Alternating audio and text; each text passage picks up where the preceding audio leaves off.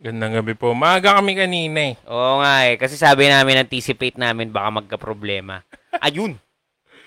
Nung, Nice one. nung nag-live, tsaka nagka-problema. Kasi Kaya nga eh. madalas yung problema bago pa mag-live. Kaya nga eh. Hindi makapag-live, ganun may problema sa Hindi namin camera. alam bakit. Ano nga kaya, no? May sumpa. Good evening, Monay. Good evening, Pax. Quats. Good evening. Monkey. Si Monk. Bilib na bilib ako kay Monk, ah. Walang binti si Monk, ah. Kaya nga eh. Bumabawi. Mas marami ka pang pinasok sa The Bahay kaysa sa klase mo, ah. Siya na naman ang hot seat. Ayan, oh. Basilio. Sponsors ba? Yes! Naispatan niya agad. Dahil sa'yo, meron kang libreng vape. Yeah. yes, sir. Ah, ang una namin talagang sponsor is yung Young Wild and Ink Yes. na nagbigay ng t-shirt at eto Born to Hustle na clothing line. Ito yung Yan. episode na nag-guest si Juan. Oo. Naalala. Dala niya 'yun. Tapos may regalo siya na skull, Carabao skull ata 'yun eh. Ah, hindi ko pa na na-display yun? eh. Hindi Hindi pa. pa ando no kasi kailangan ko pang gawan siya ng kumbaga ng housing. Mhm. Housing ng bahay niya, ng frame niya eh. Hindi ko pa masikaso. Ayun. Pero pag ano, yan na yung laging naka-display dito. Yes. Alam ko dati si, si Joe Rogan, meron din atang, kanya ba yun? Skull? Oo, hindi ba? Hindi ko sure. Eh, hindi ko rin ma, hindi rin na, oh, The Fighter and the Kid, hindi ako sure. Sa dami na rin ang napapanood natin. Magandang gabi mga kapitbahay. eh, Sabi ni Monk, minsan naisip ko kung manonood pa ba ako kasi nalalaman nila pagkatao ko. Grabe ka naman. Ano naman, buti sana kung if if you did not turn out to be, 'di ba? A great Yes. guy. Nux. Ayan. Alam nyo kasi, mga kapitbahay, madalas kasi, ako guilty ako dito eh. S- Nung nagtuturo ako, ah, intense na intense, feeling ko talaga nun parang I could make a difference. Bata pa eh. 'Di ba Napaka-ideal ko pa. Mhm. Napaka-idealistic ko pa. Pero na-real, dahil doon, good and bad yun eh Mhm. yung good doon, syempre, yun nga, idealistic ka, hopeful ka, di ba? Ah. Ang bad doon, yung expectations ko sa students, hindi reasonable. Mhm. Nawala sa isip ko na may mga kanya-kanyang pace eh. Ah. May kanya-kanyang pinagdadaanan na, hindi naman problema, pero kumbaga, hindi porket halimbawa eh, hindi ka nagpapapasok nung college. Kunyari, eh, dito sa kaso natin, eh, Ah. wala ka ng kwentang artist. Ah. Though to be ano no, ah, to be fair, medyo iba kasi pagdating sa visual arts eh. Mhm. Kasi skill. Correct. So, ang daming wala namang formal training pero masasabi kong successful. Mhm. For example, meron akong isang kilala na na estudyante, hindi siya masyado nagpapapasok. Mhm. Bagsak nga ata sa akin eh. Kasi nga, wala akong mag-grade ano. Pero ngayon, grabe na tattoo artist. Sino ba to? Eh, wag, wag na nating pangalanan muna dahil ah, baka pag eh, papaalam ko muna. Pero Diba? grabing tattoo art. Ay, ang galing. Ang Ay. galing talaga. Saka masasabi kong successful kasi eh, hindi man hindi lang in terms of ah, money siguro o Mhm. ano man o pera, hindi lang din dun. Kasi masasabi mong successful kung parating may trabaho. Mhm. Diba? Hindi nawawalan ng trabaho. Sustained. Yan, oo. Yan ang topic ngayon actually. Frustrated. Oh, mang naisip na, hindi pa kami nag-art talk eh, kung tutuusin eh. Every now and then, medyo napapahapyawan namin ni Kapitbahay Kenji. Pero never pa naming na-discuss, 'di ba? Ah. So, in particular, yung, yung siguro, yung eksena dito sa Pilipinas, Puro ah, ano tayo. relative to ano ah, Metro Manila at saka syempre relative sa experience ko lang ah. natin, no? Ah. At ng mga ilan nating kaibigan. Pero syempre, ah, iba-iba pa din 'yan. Okay? Puro ano ngayon eh, puro um, puro in passing lang natin napapag-usapan to. Ang alin pare? Yung mga patungkol sa art art. Oo, oo, oo, oo. Kasi naiisip namin ano eh. Um, syempre hopeful kami na yung viewership o yung Mhm. mga listeners natin sa Ah. Spotify and sa Facebook Live, eh, syempre mag-expand din. Mhm. Hindi lang dun sa ating circle at hindi lang limited sa mga interest natin. Correct. Yan. Pero naisip namin parang masarap nga rin naman na pagkwentuhan ng onti yan. Yun. Yun. Sa mga nanonood po ngayon, pa-share na. Mm-mm. At, ah, Aandar na po ang na tayo. jeepney. Yan. oo naman. Ito na yun. Ito na yun. Pero pa-share na lang din para Yes. sure ball. So, naba, nabanggit na rin naman at nakita na rin naman ni kapatid, kapitbahay, na Basilio, ang ating ah, sponsorships. Ah, sponsorships. Meron ka isang vape. Ikaw, ikaw, ikaw. Wow, Oprah Winfrey. De, sige. Ito, kwento ko muna, no? So, ano ba to? Ito yung curve na cardinal stick. Ah. Okay? So, Ito- ikaw, ikaw kasi yung nagve-vape talaga eh. So, ikaw ang mag-explain sa mga yung, kapitbahay. ito yung bagong ano eh. Bagong, ah, kasi di ba dati yung pag sinabing vape, yung malaki. Yung may, alam mo ba yun? Oo, naabutan ko yun. Yung ma- maraming battery, maraming Oo, sinacharge. Oo, parang battery ng sasakyan, di ba? Correct. Ganun Tapos, kabigat. later on, parang naisip nila na hassle Ah, doon sa target market nila na, di ba pang ano siya, pang replace siya sa Yossi. ah, ah, Eh, yung Yossi, di ba, ang liit. Oo nga, no? Sa kamay ha, sa Oo, kamay. Oo. So yun, hanggang sa naging maliit na lang na ganito. Yun. Parang pod, ano siya, pod. Oo. Ano ba tawag dun? Tide Pod, pod ba- base. Pad, Tide pad. Iba yun eh, no? Pero Yun. ano ba yan? Ah, refillable ba siya? Parang ganun. Or merong pad tapos disposable yun. Paano ba gumagana yan? Napapalitan yung pod. So, Mm, disposable okay. yung pod. Ano ang ano nun, pare? Anong advantage at disadvantage ng ganun? Sa experience mo? Yung, Kasi ikaw ang nagve-vape talaga eh. yung advantage, um, yung advantage niya, Mhm. maliit. Ganun. Mm, Tapos, hindi, well, dahil sa maliit siya, pwedeng discreet. oo. So, hindi ganun kalakas yung, yung vape, kumbaga. Oo. Pero, I guess yung hit, the same lang. Ah, ako sa tingin ko no, even if hindi naman ako na- matagal na kasi ako guys nag-quit ng Yossi. Mm. And um sa totoo lang tingin ko malaking tulong yung ano. Hindi lang dahil may sponsorships kami ah. Ah, Malaking tulong yung vape para mag-quit ka ng ano. Ang dami ko ng tro- kahit ikaw eh, mm. 'di ba? Yan ang naging paraan mo no. Oo. Dami kong mga kaibigan na nakapag-quit zero cigarettes na dahil sa vape. Ah, though syempre, kailangan nating aminin na hindi naman din tayo sure pa. Um, kumbaga I think no, last time I checked, parang hindi pa enough yung studies to confirm kung ano man yung effects niya. So Correct. anything pa rin syempre that we take in sa katawan natin, 'di ba? May consequences pa rin. Yes Good or bad. good or bad. Pero para dun sa mga nagve-vape talaga and yung mga gustong mag-quit ng Yossi, I think this is a very good alternative. Mm. Tinry ko eh, medyo ano na ako, di na ako sanay. At saka may konti pa rin kasi siyang nicotine. Pero ano eh, siguro ka, sa karamihan din talaga ng vape, ano siya, no, medyo mamentol, no? Oo. Depende sa ano. So, yun. So, ayan. So, maraming salamat. Legit na kami. May sponsor May na. sponsor na kami. So, every now and then, syempre, hindi kami magsasawa na magpasalamat dyan. Yes. So, anyway, ayun. Um, andito na si Lara. Andito si Ma'am Dea. So, hi, Ma'am Dea. Oo nga eh. Hello Oo. po, Ma'am Ayan. Andrea. Correct, correct, correct. Sabi ni Paxio, buti na lang gising ako ngayon. Ganda ng topic kasi art. O, di sige, simulan na natin. Game na.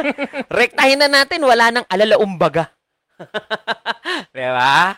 Okay. Oh, may tanong ako. Ay, ikaw na. Banatan mo na. Pare ng mga tanong. Dahil fine arts ka sa UST. Okay, fine arts ako. Tama. So, assuming na, ano, Mm. doon nag-shape yung iyong, ah, Aha. paano ba? Artistic soul. Ano yung ano, ano yung soul? pre ano mo, preconceived idea Notions. mo, preconceived notions mo about art Nako, very good. Ang ganda before naman ng ka pumasok sa school. Kasi Oo. ako muna, i-ano ko muna, mabilis Banat. lang. Mm. Kasi nga wala talaga akong idea kung ano yung kung ano yung arts, kung ano yung Ah. kung ano yung ginagawa natin ngayon. Oo. Pinili ko lang yung course ko dahil nagkaroon kami sakto ng ah, art project nung high school. Tapos parang sabi ko, Uy, Okay. gusto ko to. na wala akong idea, zero idea. Kaya nung pagpasok sa Mapua, may drawing pala. Eh wala, hindi talaga ako marunong mag-drawing. Ano din drawing mo? Hindi, mga draft, mga ano pa Ah, yun eh, engineering drawing? Oo, Mm, ganun. okay, Yung technical kay Ma'am, drawing. kay Ma'am Brenda. Yan. Yan. Hi, Ma'am Tapos Brents. nagulat ako, na, na culture shock ako dun sa mga gamit na, akala ko dati pag sinabing Mm. Stedler, Yan. yung isa lang yun, yung blue. Ah, yung iba-iba pala pa. may, may B, may HB, may F. ZX. FB. So IG. yun, ako, yung ano ko sa art, sa college na talaga siya nabuo. Ikaw, Okay. ano yung pre, ano mo? Okay.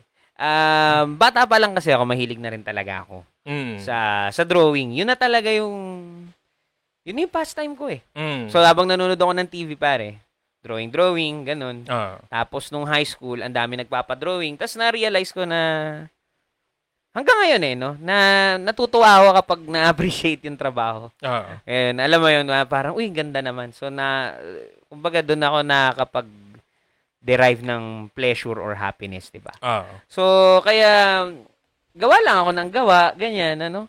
Tapos, ang naisip ko lang na artist noon, dalawa lang, yung concept artist ng mga games. Okay. Kasi, di ba, Diablo, lalaro ka ng games. Ah, At saka yung cartoons na, kunyari, Disney. mm, Yan, di ba? O kaya Pixar. Alam ko may. Pixar mga na eh. animation ano, Yan, oo, oo, oo. Ngayon, sabi nung kapitbahay namin, ang kulit eh, ah, sa UST daw, Mm. doon daw nanggagaling yung mga nagtatrabaho sa Disney. Yan ang, yan ang spill sa akin. Bakit? Anong affiliation niya sa UST? Ah, marketing. Hindi, joke lang. Hindi ko alam. Hindi, doon siya nag-aaral. Ah, okay. Pero pharmacy siya. Yan. Mm. Ayun. So, yun ang ano niya. At least, di ba? Kahit pa paano, di ba? May chismis siya na Ah, medyo, di ba? May, may basehan. ah, Yun. So, edi ako, na inter- interesado ako. Tapos parang, syempre, school sa Manila eh. Pag bata ka, excited ka na. mm. 'Di ba maiba naman yung environment mo, feeling Correct. mo young adult ka Correct. na parang magiging ano ka na independent ka na. So exciting eh. Correct. Bagong ano to eh, kumbaga, kung tay-tay ka nung high school, Oo. parang bagong chance to na, alam mo yun, Aha. magkaroon ka ulit ng ibang image. Aha. Yun yun eh. Ay hindi ko ah pwede pero never ko gan never ko naging concern yun. Mm. Actually kahit ngayon Mm. hindi ako masyadong um masyadong conscious sa kung ano yung Ah, siguro nung high school, konti, tamang papogi ka, lagi kang papogi, ganun. Naka-gel, ganun, yung mga ganong shiznit. Hindi, Pero- not, not necessarily sa itsura. Oo. Pero yung sa takbo ng routine mo. Pwede, pwede, yun, pwede. parang, kunwari ako nung high Ay, oo, school, good point. puro aral eh. Mm-mm. Tapos nung, ano na, nung college, parang nakita ko siya as a way to form a different type of routine na medyo balance na. Okay. Na may kaibigan na, na may aral, tapos Oo. anything in between at the Okay. same time. Okay. Yun. Pero sa akin kasi siguro nun, meron akong nabubuo na kahit papano na idea ko kung ano dapat yung artist. Mm. Kaya lang, syempre, yung perception na yon through the lens of a teenager. Ah, na meron kang expectations na na, na kung tutuusin, based lang naman sa mga nakikita mo o nasasabi lang sa'yo. Kunyari, mga napapanood mo. mm. Di ba, isang example niya na hanggang ngayon, tingin ko, common, is yung artist bilang, di ba, parang usually tortured soul o parang ah, reclusive. Ah, tapos, mysterious. oo, na ganun. Ah, Ayan, na may, may kakaibang appeal, ganyan. So, feel Mm. na feel ko yun nun, nung mga first year. Second year ako. Ganon, yan, ganyan yung nasa isip ko. Ah, pero, syempre, obviously, hindi naman din yun ganon kadali. And, mm. and I realized, later on, later on pa talaga, na, um, tawag dito na, na it takes hard work. Na may hard work pala. Para kasing ano eh, parang ano lang, expressive lang, ganun. Ah, Parang emotions lang, parang ganyan. So, ma-realize mo, syempre, kailangan may technical ano ka din, know-how. Parang ganun. Yun Diba? nga eh, hindi, hindi ibig sabihin na isip mo, gagawin na kagad ng kamay mo, ita-translate na kagad niya into visual material. Mhm. Visual, ano, product. Oo, oo. Hindi eh, hindi ganun kadali eh. Hindi nga, hindi nga. At saka magaganda, isang mali ko nun is um, hindi ko binigyan ng sapat na attention uh, and effort yung basics. Mhm. Yan. So dapat ano, focus ka sa basics. So kahit ngayon, kahit naman yung mga pinaka sabihin na natin, pinaka technical na mga artist, hindi nila pinapakawalan o hindi nila kumbaga binabalik-balikan pa din nila yung basics. Ah, Yun. Ganun. totoo yan. Mm-mm. Kasi, di ba, yung, nakakwento ko na ata sa mga previous episodes. Pero meron akong pinapanood sa YouTube, si Paint Coach. Mhm. Sabi niya, pag nagpe-paint kasi, yung ibang tao, parang tingin nila sa sketching, Mhm. parang beneath na ng painting. Oo. Pero yun ang pinakamaling idea na pwedeng pumasok sa ulo mo pag nag-art ka. Kasi dapat, marun mas magaling ka dapat mag-sketch. Mas magaling ka na dapat mag-drawing. Correct. Pag At saka, nagpe-paint ka. At saka mga kapitbahay, no, ah yung pagdo-drawing kasi, yan yung una nating, kumbaga, visual expression, Ah, 'di ba Na talagang straight to the point. Correct. Na 'di ba minsan nga may ini-explain ka na idea ay in combination with your description. Dino-drawing mo pa eh. Kahit hindi ka magaling mag-drawing, Ah, 'di ba? ah. Ito kasi ganito 'yan eh. May ano 'yan dito. Tapos pasa mo dito. Basketball Ah. pala. so 'di ba? So kaya kailangan hindi ideally 'yan yung kumbaga constant na ini-improve mo, Mhm. 'di ba? Or or at least um pina-practice mo para hindi ka maging rusty doon, Ah, 'di ba? So it's a skill. So syempre kailangan may may repetition. 'Yun. so, noon nag start ka, Mhm. syempre, hindi naman lahat alam mo. Oo. Ano yung mga mistakes mo na looking back, sana pala medyo, alam mo yun, medyo may alam na ako nung, nung time na yun. Ano eh, siguro karamihan naman ng mga estudyante may mga pagkakataon na sana mas nakinig pa ako dun sa teacher ko. Mm. Alam mo yun, kunyari kasi merong eh, isang Totoo activity, may isang plate, pinagawa niya, ganito yung objective, ganito yung intention, pero ikaw gusto mo lang matapos yun. Ah, So, sino-shortcut mo. Meron nga akong kaklase. Ang tawag namin sa gawa namin, ano, barubalism. Kasi parang, kumbaga sa mga art movement, ano eh, yung expressionism yung closest eh. Parang basta mabilis na, ano eh.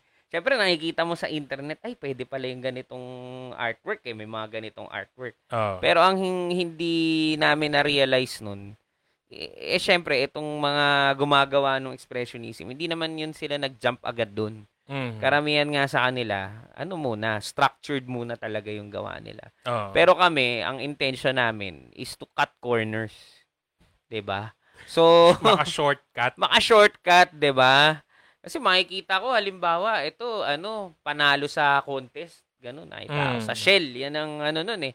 Shell Student Art Competition. Kita ko na, uy, parang abstract na ano lang, eh di gagayahin mo ngayon. Ah. Pero ba't ang pangit nung akin?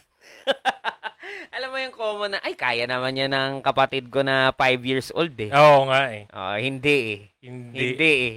Hindi Diba? talaga. Kwento mo yung ano, nakwento mo ba last time nung, parang karugtong rin naman to nung episode eh. Yung, kay Mark Rothko, di ba? Mark Rothko. Oo, si Mark Rothko kasi siya yung um, isa sa mga big names pagdating sa abstract expressionism. Sobrang abstract na yung painting niya, mga rectangular ano lang, shapes Mhm. na hindi defined na rec- defined ba 'yun? Blurred Yeah. yung borders eh. Oo, oh, kumbaga walang lines eh. Wala, Ah, oo, ah. hindi siya, ano, Tapos walang hard lines, no? Pag nakita mo kasi yung painting, kunwari sa picture, Oo. masasabi mo na kaya ko din 'yan eh. Oo, Di ba? oo, oo. na nauna lang siya o kaya siya Ah. lang yung nakaisip. Pero kaya ko din yan. Aha, Kasi aha. ma- masasabi mo yun dahil after mo makita yung presyo, million-million. Di ba? Oo. Parang, alam mo yun. Oh, feeling mo ini-scam lang nitong artist na to yung Pero hindi eh. Hindi Correct, eh. correct. Ah, syempre, sabihin na natin may ilang bumibili as investment sa isang painting. Pero marami pa din yung since nga yun yung hobby nila, Mhm. man hobby o interest nila. Ah, Syempre, nagkakaroon din sila ng understanding ng which artworks are, 'di ba? Correct. Are hindi naman better, pero mas pasok let's say dun sa panlasa nila o yung sabihin na lang natin at times kumbaga worth buying. Correct. So halimbawa, tayo na nga lang, simpleng titingin na lang tayo sa halimbawa sa Lazada, may bibilin tayo na produkto, 'di ba? Mm. Nagka-canvas ka pa, nagre-research ka pa minsan ng mga review o halimbawa appliances. Minsan bibili ka ng oven toaster. Ah, Titingnan mo muna yung review, hanap ka muna. Sa panahon ngayon, 'di ba? Titingin ka pa muna sa YouTube kung 'di ba, kung ano yung mga reaction ng ano bago ka bumili. bago ka bumili, 'di ba? And if ever na medyo absurd yung example ko. Pero halimbawa, ano ka, puro oven toaster yung binibili mo. Kakabili mo ng oven toaster, ikaw mismo nagkakaroon ka na ng kumbaga sense. Ah, Ah, parang sixth sense pagdating sa pagpili ng oven toaster. Alam mo na yung mga features na okay, alin yung mga pangit. Mas Di may ano ka na. Ano bang tawag dun? Insight? Oo, pwede, pwede. Ganun, diba? Oo, yun, eksakto. Kaya yung mga bumibili din ng art, hindi naman din natin pwedeng i-underestimate na, o porket sikat lang to, kaya siya bibili. Hindi din naman. Correct. Correct. Kasi bago din naman umabot sa punto na sabihin na nating sikat yung isang particular na artist, Mhm. consistent kasi siya. 'Di ba? In example natin, halimbawa si yung kaibigan natin si Jepoy, si Mr. S, 'di ba? Ah, ah. O consistent siya dun eh. 'Di ba? Consistent siya dun sa style na 'yon. Nag-evolve, hindi naman pare-parehas. Pero kumbaga, active siya, nag-exhibit talaga siya. may diba? may galaw, kumbaga. Oo. 'Yun.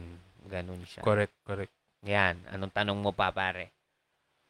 Wait lang. Sige. Nag-comment si si Lamok. eh. Oh, anong sabi? Nakasali nakasali pa daw ba kayo sa Chevron Art? Di ko nga alam yun. hindi ko alam na may Chevron Art. Ang alam ko lang, ah, Shell, ah, National Student Art Competition, Art Petron, Petron, mga gasolinahan eh, no? Metrobank.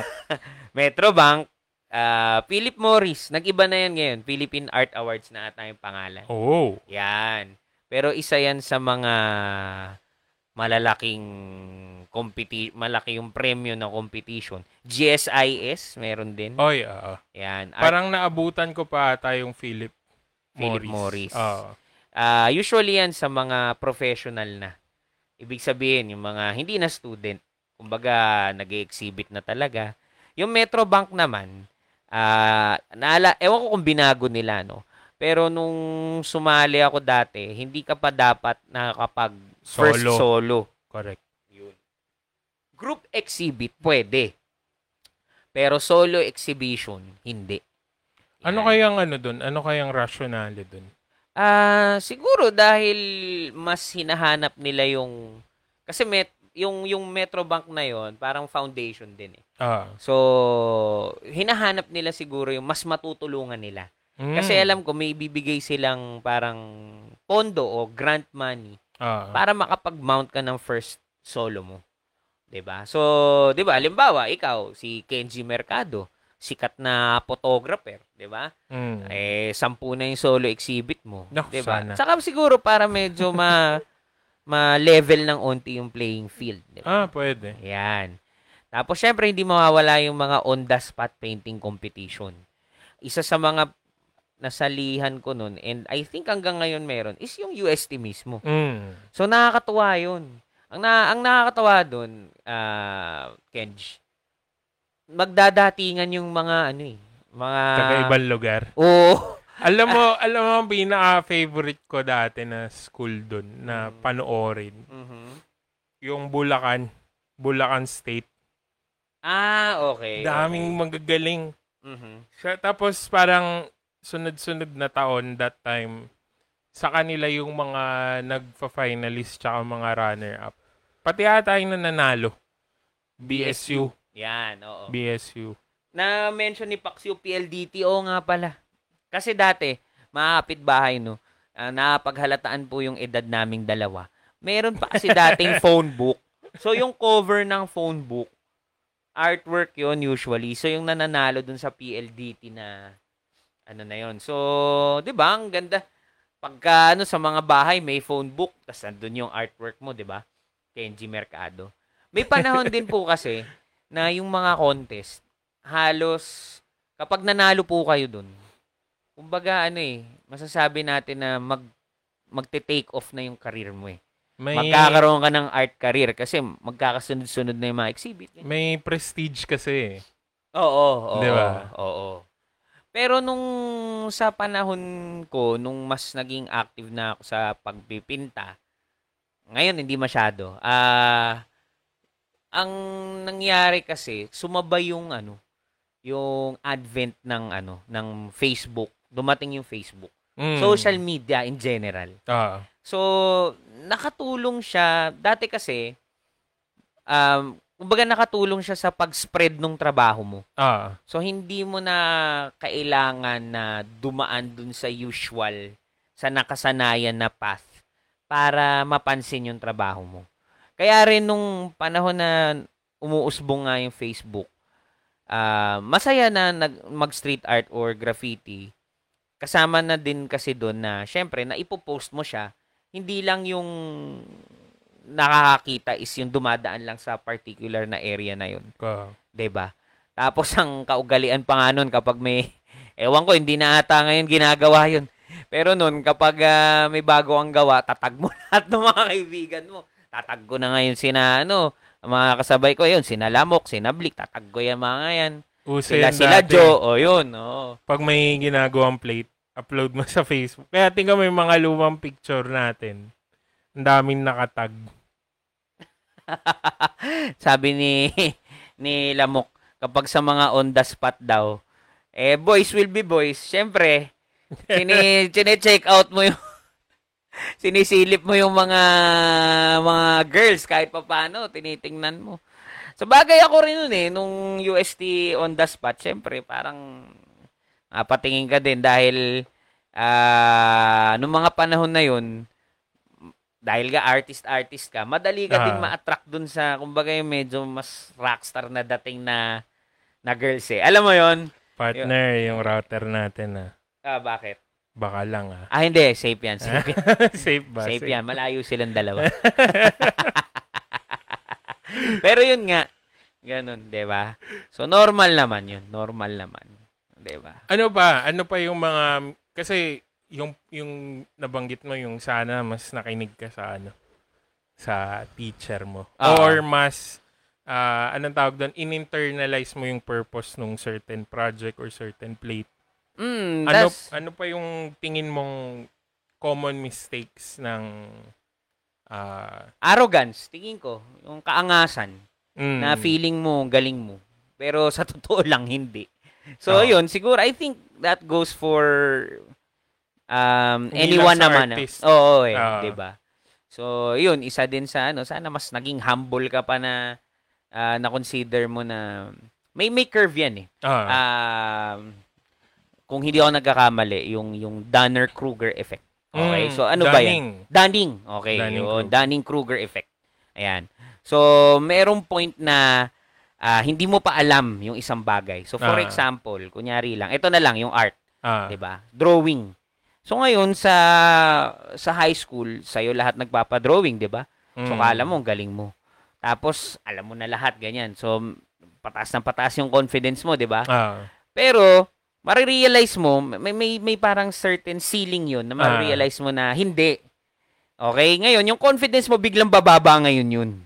Okay, bababa yung confidence mo. Tapos mag-aaral ka na ng matino, dahan-dahan na. Medyo slow yung yung progress na yun. Siyempre, it takes time eh, di ba? Mm, to, to master correct. something, di ba? To understand something. Pa-practice mo yun ng mahabang panahon. 10,000 hours nga. Yan. Ten, more pa. Uh, di ba? hanggang sa dumating ka sa punto na, uy, na-realize mo na, ah, ano, never ka talaga na magiging, kumbaga, uh, sobrang galing. Master. Pero nagkakaroon ka na ngayon ng confidence, di ba? Mm. Dahil mas alam mo na. Correct. So, confident ka na dahil, syempre, may, mas may basihan ka na.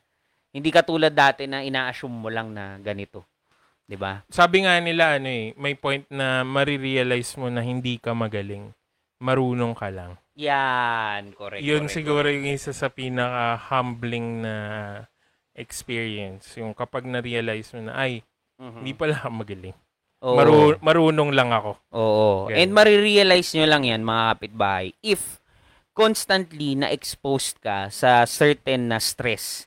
Ibig Ah. sabihin, stress na, stress in a good way, no? Constant ka na na-challenge. Mm. So, halimbawa, sa basketball, 'di ba? Kayo-kayo lang yung nagba-basketball.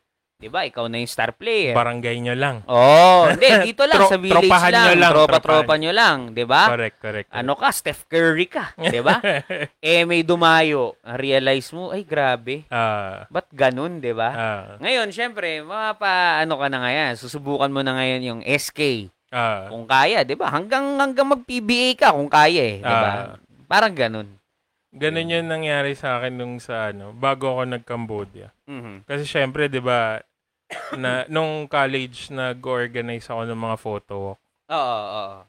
So, medyo naging fairly kilala ako sa ano, Saan? sa photography. Yeah. Hindi naman yung ano, hindi naman yung sobrang kilalang kilala, pero marami ako ako pala yung maraming nakilala.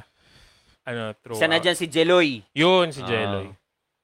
Tapos nung paglabas ko ng ng ibang bansa, Mm. doon ko na realize na ah, mas malawak pa pala yung mundo. Ay, grabe. Ganon. Tapos parang humbling ano siya, humbling experience na Mm. boy, hindi ka magaling. Oo. Marunong ka Marunong lang. ka lang. Decent Yan. lang yung skills mo. Correct. Improve ka pa. May taste ka pero alam mo yun, Mm. hindi yun it's hindi yun yung end all be all eh. Yan. Hindi, hindi sapat. Correct. Tapos may isa pang sinabi yung naging mentor ko dun na after daw ng workshop na yun, lalawak, kunwari nasa kwarto ka tas madilim. Mhm. Ah, hindi mo mahanap yung pader Okay. or yung pinto. Oo. Ang mangyayari daw, Parang mas horror. lalawak pa yung mas lalawak pa yung kwarto. Aba, aba, Ganon aba. yung ano. Mm-mm. So, hindi hindi yun bad thing. Challenge daw yun Oo. na hanapin mo yung pinto kung saan Mm. ka lalabas and then you know, yun yung footing mo siguro. Mm, mm. Ganun. Tama, tama. Ganun. Ay, kaya nga eh. So, yun. Tapos nung pagka-graduate nung, nung college, ah, mas natuto pa eh. Ma- ang nangyari kasi, mas natuto ako sa mga, ang dami ko natutunan sa estudyante. Hanggang ngayon natututo ako. Ah, Kasi laging may certain age na sabihin na natin, ah, siguro mga bandang 16 to 22 anong na- meron dyan? grabe yung pag-absorb ng mga estudyante ng bagong bagong approach, Mhm. 'di ba? Bagong technology, Ah. 'di ba? So ikaw, syempre, pag ah, ano ka, hindi ka hindi ka masyadong bilib sa sarili mo, eh tatanggapin mo na maraming student na at certain aspects Ah. mas magaling si mas magaling sila sa Alam mo Mm. 'yun? And syempre, edi absorb mo rin 'yun, 'di ba? So, eto na lang, recently, 'di ba? Ikaw student kita, wala akong kaalam-alam sa video editing, 'di ba? Mm. So, at least kahit papaano, baby steps, 'di ba? Natututo. Natututo na, mas nagiging confident na, pero not to the professional level naman na pwede mo nang confident na ako na pwede na ako tumanggap ng racket, ganun. Yan. So, since hindi mo nga kasi purpose din yun. Oo. Pero ito yun, ano. Sorry, Kenz, bago ko makalimutan. Para din naman ma-push mo yung sarili mo. Talagang dadating yung punto na halimbawa, si Lamok halimbawa, Mm. kolektor, Ah. magpapakomisyon sa akin. Wow. Muka, kunyari mukha niya. Sana all. Diba? Mukha niya na ano, isang may balbas, isang wala. Tapos, ah, so diptic. so, eh, hindi ako confident sa portrait. Ah. 'di ba? Kailangan mong tanggapin eh. So aaralin mo um, success or failure, i-push mo. 'Di ba? Dati may ganyan ako na natapos ko na yung painting. Para sa akin, okay naman yung gawa ko, Mhm. pero hindi nagustuhan. Ano, syempre ano, um, somewhat bad trip ka ng onte, 'di ba? Ah. Disappointed ka sa sarili mo din. Correct. Pero sige, sinuli ko yung ano, sinuli ko yung Bayad. Oo. 'Di ba? Ano na lang 'yon, sipin mo na lang na yun nga, na lesson, di ba? Yan. Charge to experience. Charge to experience. Yun ang hinahanap ko. oh, charge to experience. Ah, Eh, yun talaga, minsan talaga panalo ah, minsan, 'di ba? Talo, 'di ba? mm. Ayun, take your losses with ano, ano ba? Dignity. Pwede ba 'yun? Oo. Ayun. Take it as an as a learning opportunity. Yan. Yun na yun. Mismo. Kasi constantly naman tayong natututo eh. Mm. Kasi nungalingan yung sasabihin ng iba na sobrang galing nila. Hindi hindi nila sinasabing straight to the point. ah. Pero yung the way they they speak, the way they move, parang ganun yung gusto nilang i-project Oo. and ipakita sa tao. Correct. Um, para po sa mga kapitbahay natin na hopefully may nakikinig na kumbaga curious lang sa Ah. art, paano ba 'yun? Bakit nga ba ang mamahal ng mga paintings? Pag Mhm. tiningnan mo, yun nga lang ano eh, kunyari, drawing. Ah, Tapos makikita mo, dalawang libo. ah. Parang, di ba, dalawang libo, ang dami ko nang mabibiling ano nun eh. di ba? Ah, Pero, minsan, mangyayari, bibili ka ng worth 2,000 halimbawa na laruan. ah. oh, bakit, bakit pag yung painting, hindi mo ganong ma-reconcile yung, yung idea? Yung presyo. Oo, di ba? Sige, ano bang pagkakaalam mo dyan? So, kumbaga, try natin explain sa ating mga kapitbahay. Bakit nga ba ganun yung presyo? And bakit nga ba minsan yung iba, isama na natin yung 100,000 or yung millions? Una muna, i-try nating i-dissect. Nax dissect talaga. Ah, naka Yung notion na bakit tayo namamahalan. Mhm. Hindi muna dun sa bakit siya mahal. Mhm. Pwede kasing, kunwari, yung mga abstract expressionism na work. Mhm. 'Di ba ang ang madalas nating sinasabi or at least before Mhm. dati. Na, hindi, kaya ko naman 'yan. 'Di ba ganun. I think ano 'yun eh, ah, part ng ego mo Okay. na bakit bakit siya ginawa niya 'yun. Oo. Pero- At ganun lang, it, it- he made it look easy. Correct. Yan. Pero bibigyan bi, na, binayaran yung work niya ng 10 milyon. Oo. Eh ako kaya ko 'yan pero wala namang magbabayad sa akin ng 10 milyon. Oo, oo, oo. Diba? Parang unfair eh, no? Correct. Mm. So I guess yung yung part na yun sa ego mo yun. Mm-mm. Sa ego ng audience na nagsasabi na Mhm. kaya ko to. Oo, oo. Ganun. Ganun siya. At saka welcome naman, wala naman nagbabawal na ba't di mo subukan? Correct, correct. Kasi may, may meron akong kakilala na hindi siya magaling mag-drawing at mag-painting pero ang hilig niya talaga sa art. Mhm. Eh, somewhat nagko-collect siya. So pwede natin sabihin na collector, hindi man yung talagang big time na collector. Collector Pero din. mahilig siya sa art. So ang ginawa niya, nagano siya, nag-assemblage. Mhm. And um, maganda actually hanggang sa nakakapag-exhibit na siya. Mhm. Ah, nabibili na rin yung gawa niya. 'Di ba? So walang pumipigil sa kahit na sino na Gawin yun. gawin yung Ah. yung yung art. Isa pang ano din diyan is paano ba natin din vina-value yung yung art mismo, Correct, 'di ba? correct, Sa correct, isang correct. third world na country, priority ba natin 'yan? Na wala tayong halimbawa iisipin pa natin kung ano yung ilalagay natin sa hapagkainan eh mag-art-art ka pa. Ah, 'Di ba? ah, Pero kung titingnan natin, ito, eh, magandang example, nung pandemic, di ba? Ah, nung pandemic, syempre, lahat ng tao, karamihan ng tao, hindi alam kung ano yung mangyayari, di ba? ah, So, parang back to essentials. mm, At hindi ganong na-consider na, in- na essential yung art, di ba?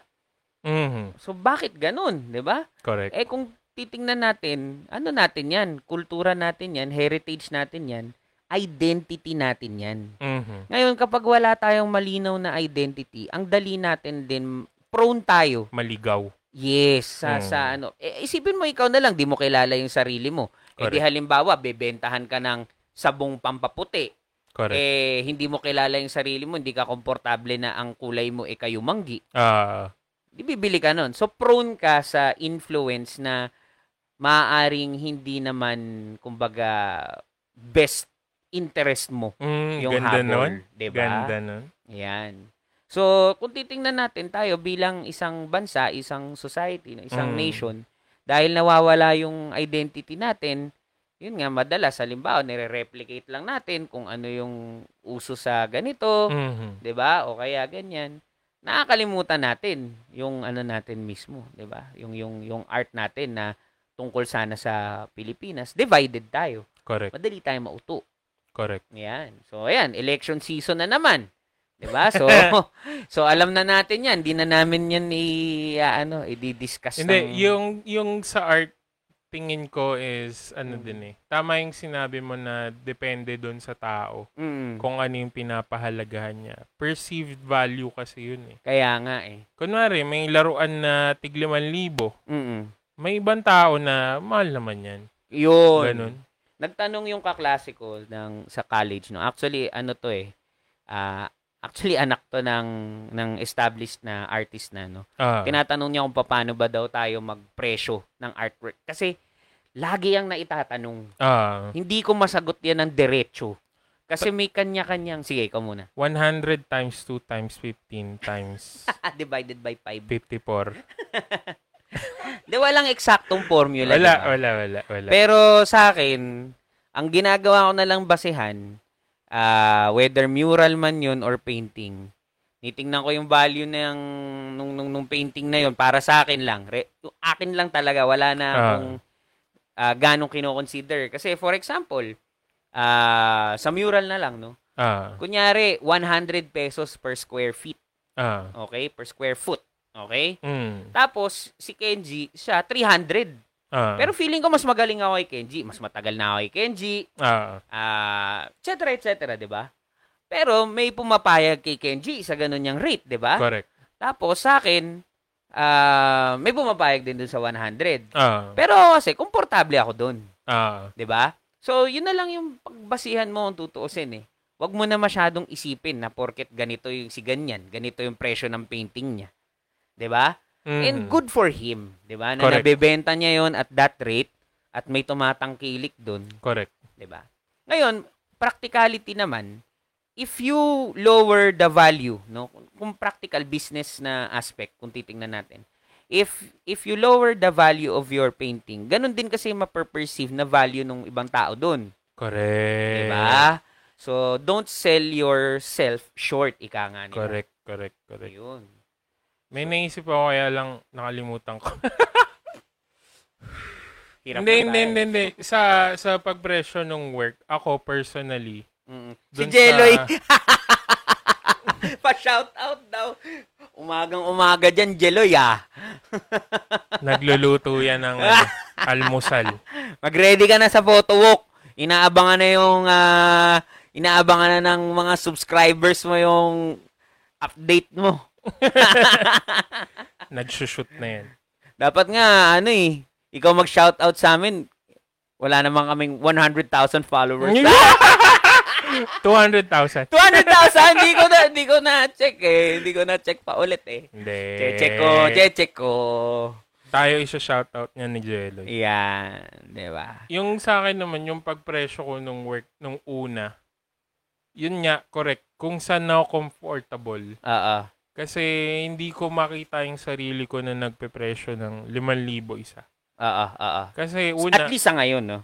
Oo. nung, nung una, Okay. nung first na lumabas yung portraits. Kasi una, wala naman talaga akong totoong portfolio.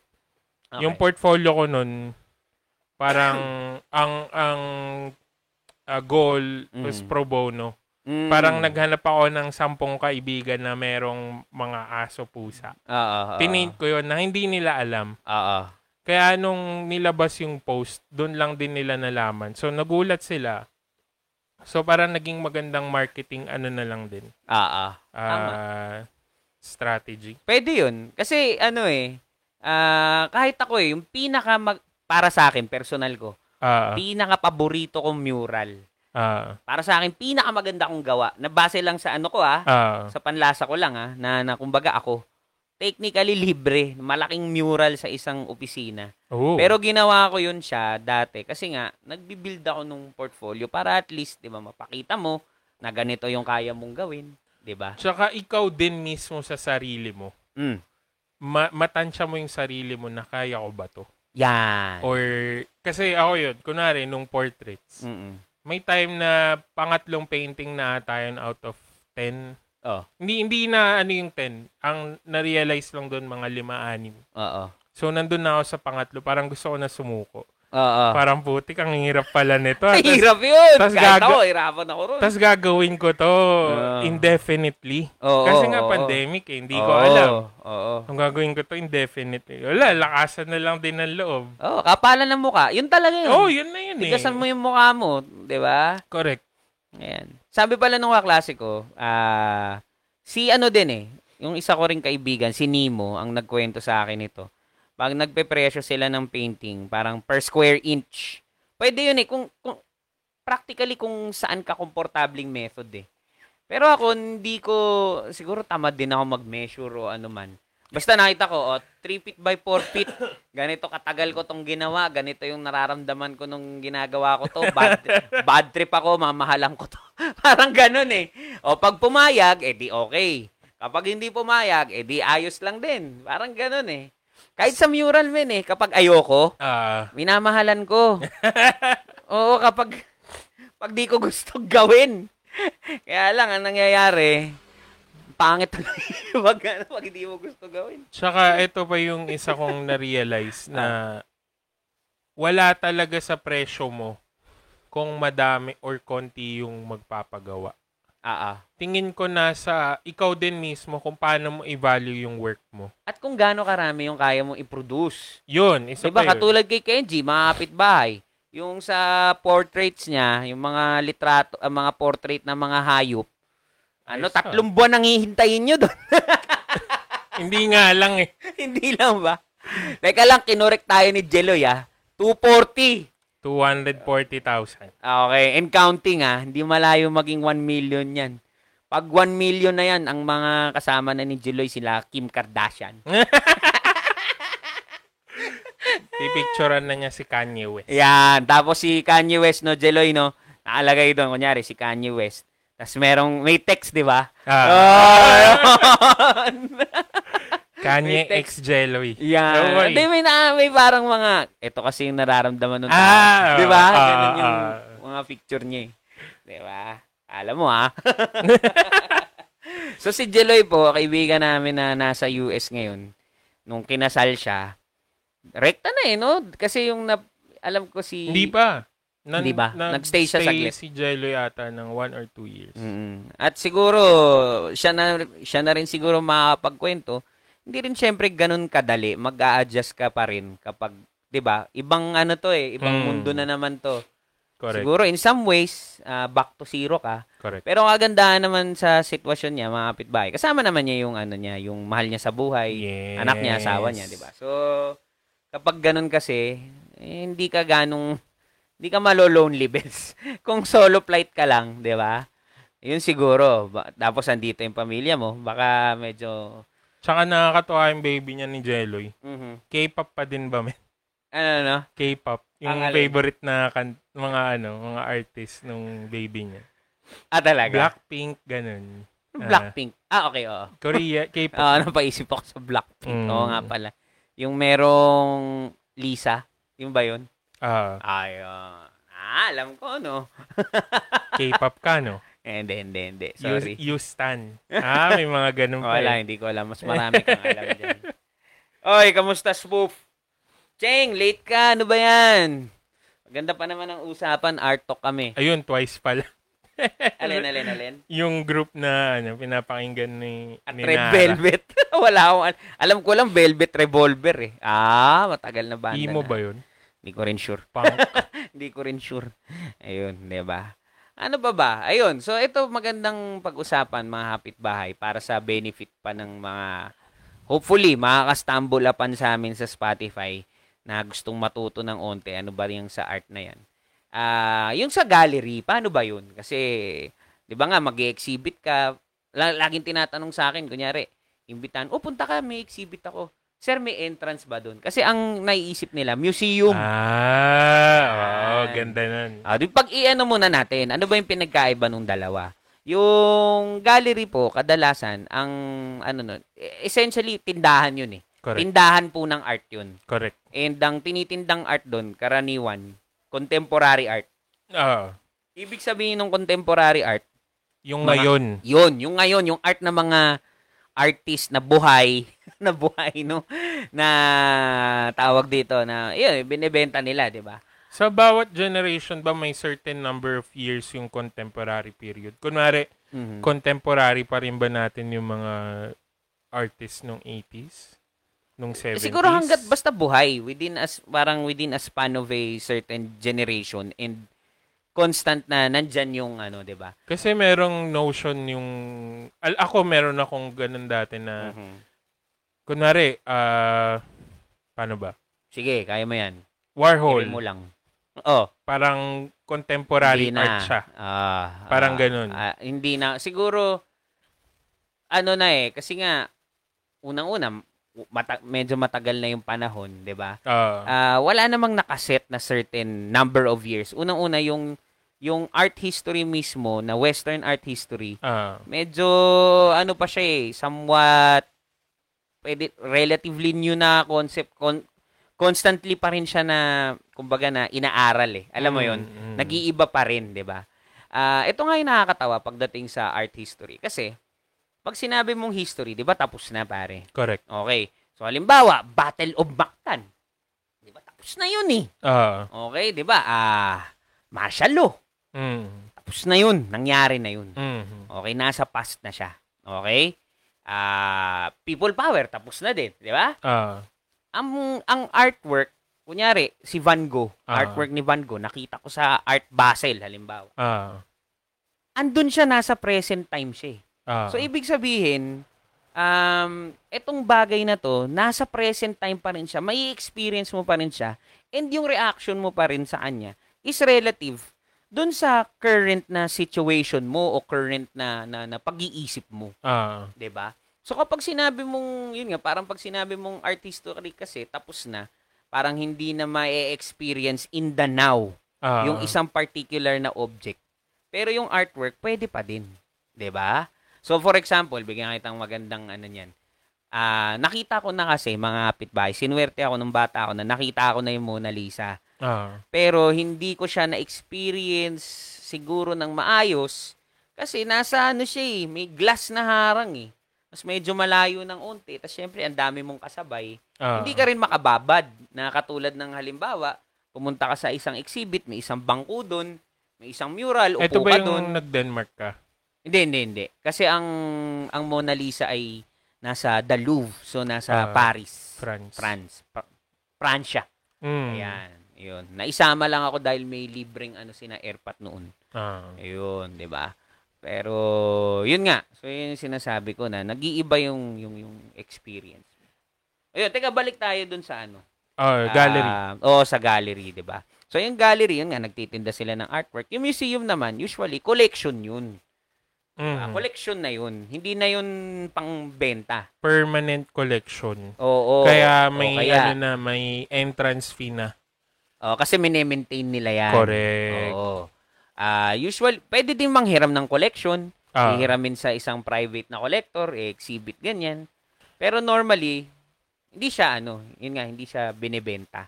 ah, for for ano siya for contemplation nax for for heritage culture purposes di ba? Ah, ganyan. So halimbawa punta ka ng National Museum. Ayan mga kapitbahay pinopromote ko ulit. Ang alam ko hang ah, baka pwede na siguro ngayon. Bukas na. bukas na. Kaka-search ko lang last week kasi gustong gusto kong bumalik. saka libre kasi yun. Oo. take advantage natin. Alam niyo mga kapitbahay ah, malaking bagay na na naayos nila eh. Bagong reno- relatively bago yung renovation eh mga two years, three years ago. kung di Nagka-idea tuloy ako kasi gusto kong bumalik sa National Museum. Mm. Kasi feeling ko, ang dami kong na-overlook, ang dami kong na-taken for granted. Oo. Lalo na dun sa mga Amorsolo, Luna, Mm-mm. yung mga yun. Na gusto ko ulit siyang balikan with this current, ano, yung aking ah, Revisiting of art history. thirst. Yeah. Yan. Kasi yun nga, lately parang, hindi naman obsessed, pero nag, nagte-thirst ako for information pa. Alam mo kung about bakit? Art history. I-explain ko sa'yo kung bakit. Kasi di ba recently, nagpipinta ka. Ah, So ngayon, nagpipinta ka more of, syempre, Nandun na yung business aspect nun. Ah, Pero ngayon, napapaisip ka na rin talaga na magpinta to, kumbaga to express yourself. oo naman. Or maybe considering na mag-exhibit din. Ah, Ngayon, ang isa sa mga pinagdadaanan ng karamihan ng mga artist, iniisip nila, ano ba yung purpose ng art ko or tungkol ba saan? mm, Bakit ba ganito yung gagawin ko? And para mas magkaroon ka ng understanding nun, um, dadaanan mo yung art history. correct. Yun. Sige. Yun, tsaka yung kanina yung sinabi mo na na-experience natin yung art ah, sa present kahit ginawa siya hundreds of years ago. Mhm. Pero ang hindi na kasi natin may experience Mhm. is yung paano yung circumstance during nung time na ginagawa yung artwork na yun. Okay. Kunwari yung sa impressionism, Oo. sa mga impressionists. Oo. 'Di ba in a way para silang nagre-revolt against uh, realism, realism ba? Tama Oo. ba? Oo. oo. Na parang Tama. ganun-ganun lang kasi yun eh. 'Di ba? ganun, ganun lang. Ang hirap niyan i-describe sa Spotify. Ah. Hindi, yan, ganun, ganun. Dot, dinudot, dot, dot, dot, yan. lang yung ano eh, yung canvas eh. Tapos, kasi, ah, ang mga pinaka-famous na impressionism na gawa, outdoor eh. Oo. So, constantly nag-iiba yung lighting condition, so dapat mabilis sila. Yan. Oo. So, yun. Parang Oo. ano kaya yung experience yung time na yun na, yun yung form nila ng protest Mm-mm. against the art establishment na hindi kinikilala yung mga works na hindi realistic or Oo. hindi ano, 'di ba? Parang mm. ganun. Or nilulook down na pan. Di ba? Yun, correct, correct. For correct. example, o pwede nating sabihin na nung panahon na madalas kaming ah, madalas ako na magpinta sa pader, Ah, pwede nating sabihin na kasi nung mga panahon na yun, hindi naman ako, kumbaga wala naman akong um, kumbaga straight na na access pagdating sa ano eh, sa gallery, Gallery. 'di ba? Karamihan kahit na mga hanggang ngayon yung mga iba kong kaibigan at kakilala na nag nagsi-street art, nagagraffiti, ah, ah, hindi naman sila dumiretso na nag-gallery agad eh, 'di ba? So siguro in some ways hindi naman protesta pero um nagpo-provide sila ng alternative na paraan para makapaggawa ka ng art eh. 'Di ba? Na hindi lang kumbaga may alternative na space and itong space na to libre. Libre, readily available, but di natin gamitin? Ano diba? pa din 'yun? Protest pa din 'yun. Not Mhm. not hindi lang sa yung way yung way na alam natin Ah, na about protest may na. nagwewelga. Oo, ganon. Parang alam mo 'yun na hindi naman namin kailangan yung ano niya, yung space niyo. Pwede kami dito sa labas. Oh, eh, saka hindi naman gano'n na parang galit ka. na. Correct, hindi correct. namin Na- kailangan yan. Yes, yes. Hindi, Oh, hindi Pwede ganun. kami magsimula dito. Parang Correct, ganun. correct, correct. And pwede correct. kaming manatili dito. Pwede namin din pagsabayin. May Correct. gumagawa nun. Tama, Si tama. street art, nag exhibit sabay. Tama, tama. And um, iba't iba pang art form. Performance art, hindi lang Mm. ah, hindi lang street art, no? Sabi pala ni Cheng, unang punta niya daw sa show is yung sa VOV. Yan. Sa vinyl on vinyl sa may malugay pa ata. Si Quats naman, sabi niya, unang nakita niyang exhibit, ewan ko kung kasali na siya, pero ang grupo is yung Cavity. Tapos, ah, sa ano to eh, sa Sigwada to. Reseta. Oo, sa Sigwada to, ang title, Purga. Tapos, alam ko kasama ko na si Blick dito eh. Tapos, hindi to sa Padre Faura Quats eh. Sa Tayuman to men. Ah, Oo eh, somewhere sa, ta- hindi ko maalala yung eksaktong, Along Street Tayuman, tapos pangalawang kanto at. oo eh, ganun. Hmm. Na, ayun pala no, mga kapitbahay, yung may-ari kasi ng Sigwada na napakabait sa amin. Nakakalungkot po. si Ma'am Cecil Pagaduan ay recently na na, na yun na Na maalam. Oo. So nakakalungkot kung Mm. tutusin. Ah, kasabay din nun, i-ano na rin natin dito. Mabilis lang naman ano na, na balita is yung isa naming nakakasama sa street art Mhm. si Kaloy, no? Taga Bulacan to. Eh, yun nga, ah, nawala din. So, yun na lang. Huwag na yung mga detalye. Kung tutusin, adopted son ng ano yun eh. Cavity. Alam ko, ano talaga siya. Part Cavity talaga, talaga. siya. Oo. Oo. Ah, ang sabi sa akin ni Lamok, siya pa nga daw yung nag-aasikaso ng mga post, ganun. So, yun. ba? Mm. So, ayan. Yun. Ah, balik tayo. Gallery pa din, ano? Ah. Gallery. Balikan natin yung presyo ng mga paintings.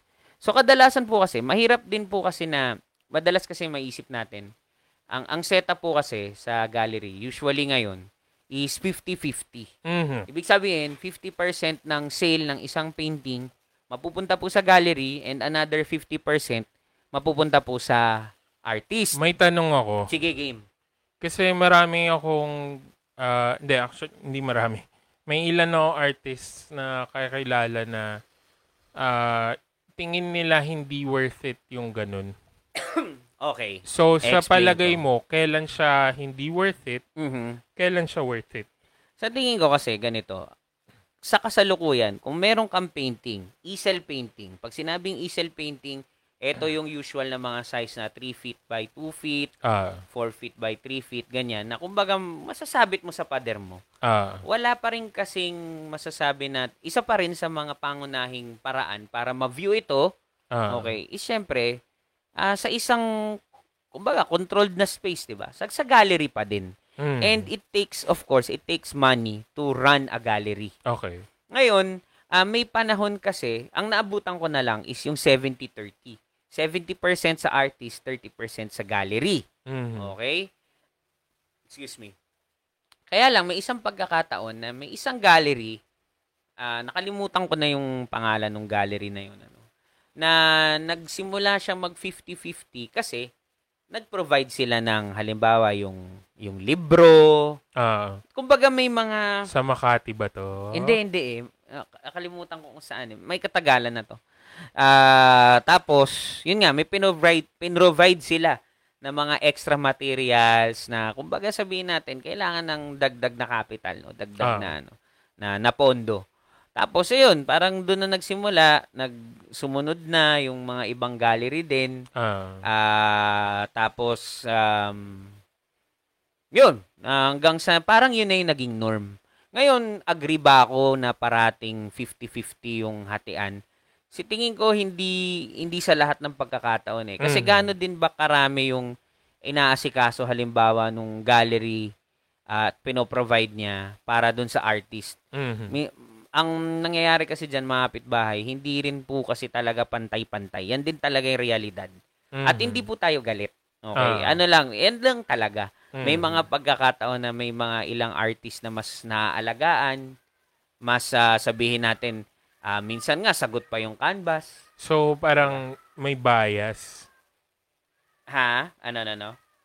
Merong bias. Siguro, May- lagi naman, sa, kahit saan naman, kahit Mm. sa, may, may politika, syempre. ah, Kahit sa opisina, meron eh, di ba? ah, So, sabagay.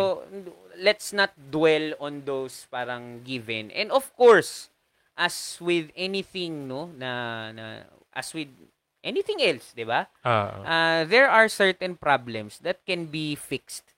So, if ever na yung mga artist mas kumbaga mas mas organized sana, kaya lang hindi ganun ka in- parang hindi yun yung nature ng mga artist eh. Medyo mas kanya-kanya talaga eh.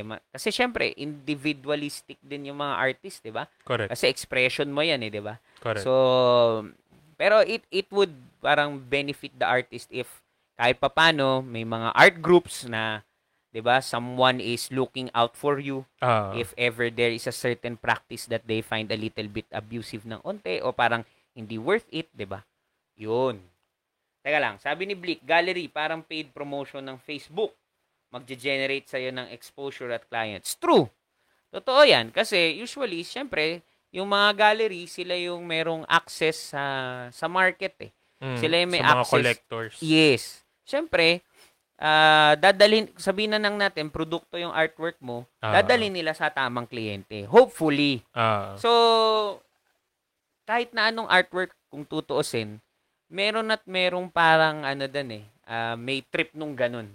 Ang tanong na nga lang, kung talagang ginagawa din, hopefully, nung gallery yung trabaho nila, yun. ba?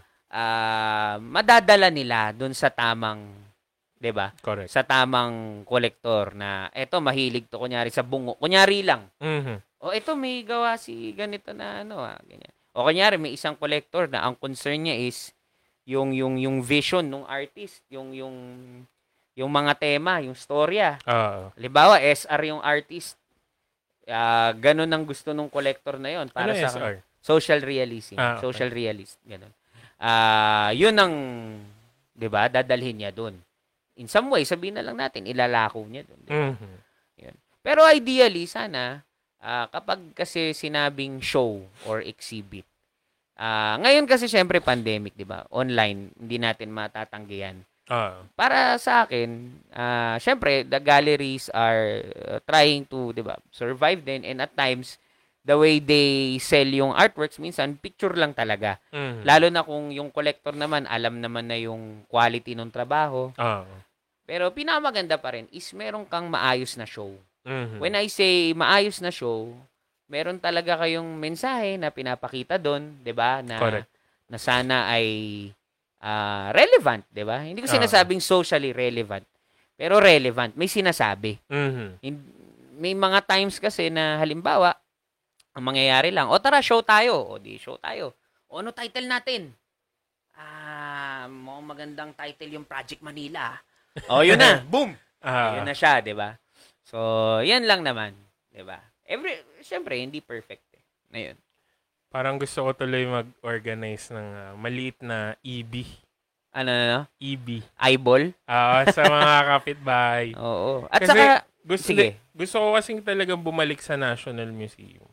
oo naman. Tapos kaka-search ko lang last week na bukas na sila. yan. Usual time ng gallery, Ah. usual sked na wala ng Monday. Monday, Tuesday ata ang wala. Oo. Yun. Kasi kailangan din siguro for maintenance, di ba? Correct. Isa pa, no, hindi siguro na alam ng karamihan ng mga kapitbahay natin Mhm. na maraming gallery, lalo na yung very passionate talaga sa sa pagtulong sa artist. Though mahirap i-measure yan, di ba? Ah. It shows na lang through their actions sa mga show nila na mm, hindi ganun ka ano yung kita. Minsan Mhm. nga break even, minsan nga palugi pa eh. Okay. So, kaya yung 50-50, halimbawa na hatian, eh, hindi rin natin basta-basta siya ma, ma, makikriticize. Mhm. So, ingat na lang. Siguro, uh, for the artist, ang maganda nito is eh, gawin niyo yung due diligence niyo. Correct. 'di ba? Na Tingnan alamin niyo yung mga past. Oo, ah, kasi pare, makikita ko sa Facebook ko ngayon. May makikita ako, kunyari, Boys and Gallery. Ha? Boys. Oo, girls. kunyari, nakita ko lang doon. Ah, ah, Amsterdam Gallery. Oh, Ah. nakita doon. Di ba? So, ano na naman to? Tapos meron akong isang nakita. Ito hindi okay. Para sa akin, personal kong opinion, ha? ano to, yung Shopee ng mga painting? Nakita mo ba yun? Ay, meron pa nun. Meron din nun. Meron din nun na talagang bentahan na lang talaga. Wala Ah. nang show eh. Ah, ah. Diba? Ah, ito, meron ako isang nakita na para makapag-exhibit ka doon, magbabayad ka muna. Hindi ata ganun yung ano. Diba? Oo. Pero kung ikaw kasi, gusto mong ma-ex- ma-expose, di ba? Gusto mong masabi na nakapag-exhibit ka, kung may pera ka, pwede mong kagatin eh. And they know that some people will, di ba? Will, will, will really pay. Yun. Ubus na pala yung ano, ng baterya ng ano, ko, cellphone ko. O ano? Sabihin ka? Hindi, wala lang. Yung anong anong tingin mo sa ganun? Yung mga bayad muna kayo. Parang Ah, ano yan eh, sa ah, mga banda, Aha. meron ata mga bar Aha. na yung banda Wala pa yung charger, nagbabayad. Um, sa akin, syempre, hindi ko gusto. Para Ah. sa akin, ano eh, leaning towards talagang, yun nga, towards abuse eh. Ah, Rather than helping. ah, 'di ba? Kasi nga, ki- kikita ka naman dun eh. If ikaw, yung gallery, maayos ka, Ah. ikaw din, ginagawa mo rin yung diligence mo, pinipili mo naman yung artist na sa tingin mo may potential eh. correct. 'Di ba? Tinulungan mo siya, eh, win-win sana yun. Correct. Win-win na situation sana yun. So parang ikaw din mismo, kung merong gumagaling na artist, ikaw gagaling ka as a gallerist. Oo Parang naman. ganun. Oo naman, 'di ba? Nag, nare-refine din yung taste mo, Oo. yung connections mo sa market, sa mga collectors. Yan. Nalalaman mo din kung Yan. sino yung okay, sino yung hindi. ang alam ko ngayon Correct. na Ken siya, meron ng mga courses na nagsispecialize dyan. So siguro gallery management o art management, may mga ganun eh. Marami nang ganun dati pa. Alam ko sa CSB eh. Hindi lang ako ganun kapamilyar kasi syempre, ah mas focused ako dun sa sa ano ko lang, 'di ba? Ah, Ayun. So hindi ako sure, pero alam ko may ganun ng kurso. And I think maganda na mag-grow din 'yun. mga ano sir, dati pa mga archiving ano, archiving courses. Okay. Sakop nila yung sa gallery management. Mm. Yun. Kung paano mag-preserve ng works, paano i alam mo na yun, Oo. handle Oo. in general. At saka siguro, isa pang healthy, no? Bukod sa dumami yung art managers din. Na, syempre, hopefully, eh, maganda yung intention. Yung critics din. Mm. Alam mo kasi dito, ang mahirap, pag nag-criticize ka, Mm. 'di ba? Ano na kagad eh, hater ka na agad eh. Hindi naman ganun. Kasi isipin mo, kapag kinriticize mo yung isang particular na artwork, sino ba nagbe-benefit dun? Correct. Eh, di ba yung artist din, kung iti-take niya yung criticism na yun as, um, as a positive thing, rather than, di ba? Rather than, ano lang, pambabash, ganun. Mm. 'di ba? O siya pa rin naman magbe-benefit. Ano yan eh, may may parang sabihin natin ecosystem na na hopefully ay healthy, 'di ba? Pero yun nga, hindi mo rin kasi masisi. Madalas kasi Mhm. hindi, I guess more often than not, Aha. hindi constructive yung criticism. eh.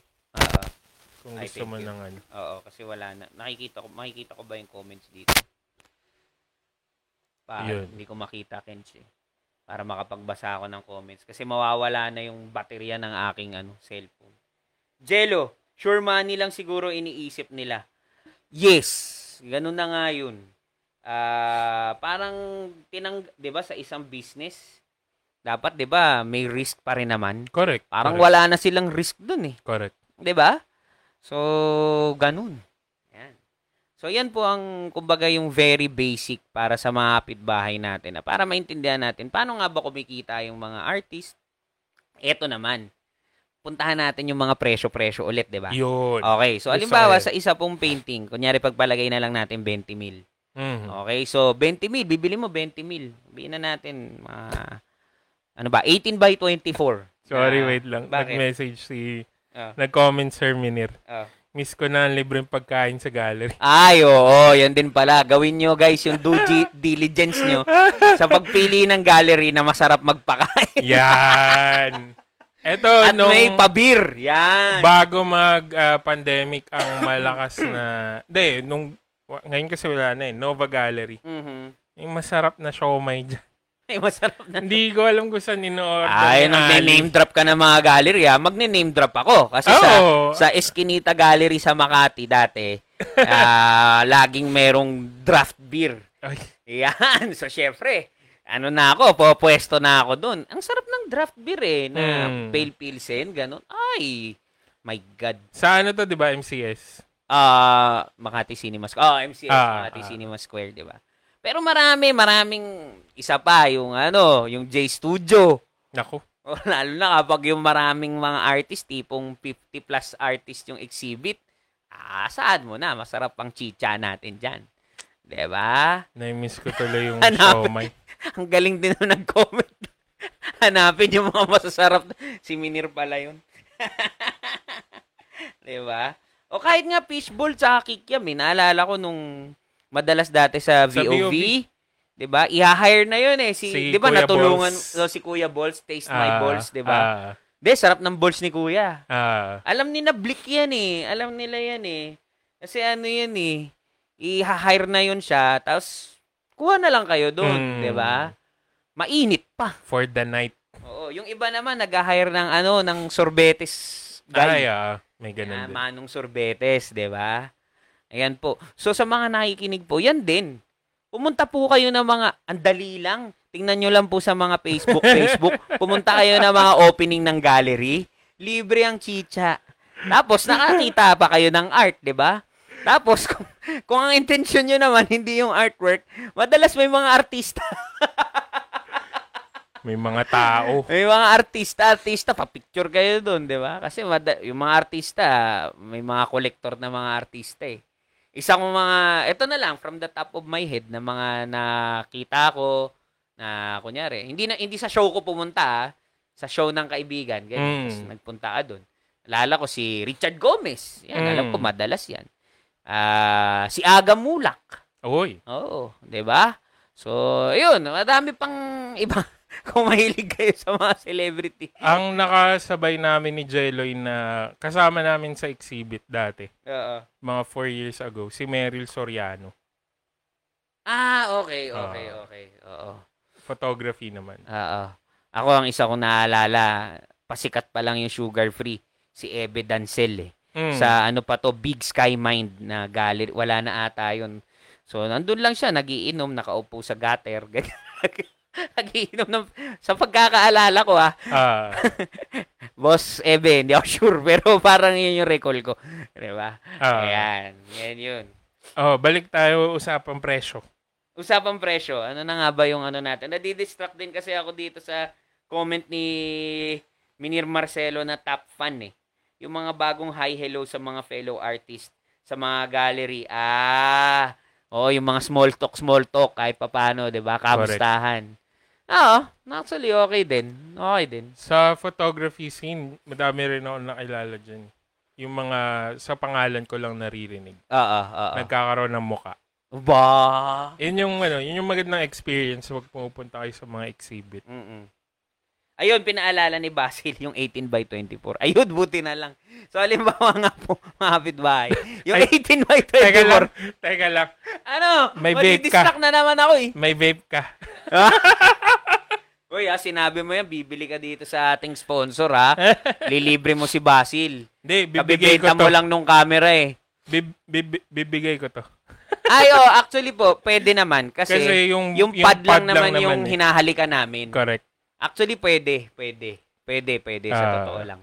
Yan. Kasi ako po mismo, hindi naman talaga ako ta- nag-vape na ano. Pero gusto ko din siyang subukan. Mm. Yan. So, ayun. Teka, balik na tayo doon sa 18 by 24. Kamote ka naman eh. Kamote. Kamoting kapitbahay ka talaga. Galing. Galing, ni Galing mo. Basil. So, ganito. ah kung 20 million, di 50-50, edi Ah. 10,000 lang yung sayo. Ah. O ngayon, tingnan natin. Gaano katagal mo ginawa yun? Mhm. Ano yung materials na ginamit mo? Mhm. Aba, mahal ang canvas ah. Mhm. 'di ba? Yung pintura, syempre kung quality yung oil paint mo, Mhm. hindi yung ribs. Mhm. O Maris, sorry. 'Di ba? Ba- Baka mag-sponsor. Ma'am, uy, may email na tayo galing sa Maris, ah. Galit. Galit yung email. Hindi, ayun, sa 10,000, sa tingin nyo po ba covered yun? Ngayon, tingnan natin ng isang typical na empleyado sa, halimbawa, sa BPO, na let's say 30 years old, na let's say 10 taon na siyang nagtatrabaho sa BPO. Ah. O magkano kaya yung per day niya? Tingnan natin, 'di ba? Eh siya meron siyang 13th month pay. SSS. Malamang meron siyang SSS pag-ibig, PhilHealth. PhilHealth, meron siyang ah Mid-year bonus. sana, 'di ba? Ah. meron sana. siyang meron siyang leave, meron Ah, siyang paid correct, leave. correct, ano ba yung correct, mga correct. usual na benepisyo? Meron Pwede siyang lang, yun, vacation leave. sick leave. Oo, 'di ba? HMO. Mm, Oh, correct. Sige, tingnan natin dito sa mga kaibigan nating artist. Sino dito kahit na kumikita ng steady ah? Oh, ng steady na ano? Oh, Sino may sige, Sino HMO? may HMO? tingnan natin. Ako po Ah. mga kapitbahay, full disclosure, yung HMO ko dahil lang sa asawa ko. Mm. So parang in-extend lang yung Ah, oh, beneficiary diba? ka. Oo, kumbaga asa ako sa kanya. Ganun. Diba? Ah. Oh. Galit eh. Pero importante po kasi yan. 'Di ba? Ako naman, yung sa, eto pala, yung sa pagpresyo ko nung artwork Ah, sa portraits, kunwari, ah. is gaano katagal yung pagitan between sisimulan ko yung artwork hanggang sa mabayaran ako. Ah, oo. Alam mo, iba-iba yan. Kasi, Pero sige, sagutin natin yan. yun yung, yun yung sa akin. Mm-mm. Kasi parang dapat hindi ako, wala akong araw na hindi ako bayad practically. Tama, tama. Ganon. Pero ano eh, may, may mga pagkakataon. Ako kasi maswerte ako Ah, na ang mga gallery na madalas ako na nakapag-exhibit dati. Ah. Kasi medyo tumigil ako nung nag-pandemic eh. Hindi ako Ah. masyado. Tsaka the year before that, medyo lilo. Ah. So, yung mga gallery na na yun nga kung saan ako nakapag-exhibit. Mm. Kapag nabenta yung artwork, minsan kahit hindi pa sila bayad ng kolektor, Binabayaran binabayaran na ako. Ah. So, sige, pangalanan ko na. Yung, yung, yung VOV, ah yung J Studio, Eskinita. Eh, Mhm. mga naalala ko na, ano, um, bayad ako. Gallery Ana din dati. Mm. Nabayaran din ako agad. Mm. So, okay yun. Pero may mga ilan kasi na bayad na ng collector. na hindi mo alam na bayad na. May Ah, mga ganong nag, okay. oo eh. Tapos yung mga mag, nagpapa-reserve, papa-reserve yung artwork, pero hindi bibilhin. Mhm. Ikaw, ipit ka. Oo. 'di ba? So, syempre, ikaw din, ang pangit kaya ng feeling na kahit papaano nasa isip mo na, na may dadating na na pera sa'yo. 'di Biglang wala pala. Sabay wala pala. Oo. 'di ba? Kaya ako, as much as possible, kahit na alam kong sure na yun, sa, sa mga racket, ganun, Mm. na-assume ko na wala hanggat di ko pa hawak. 'di ba? Kasi yan, katulad mo, mapapabili ng mga telescope, di ba? Ganun eh. 'Di ba?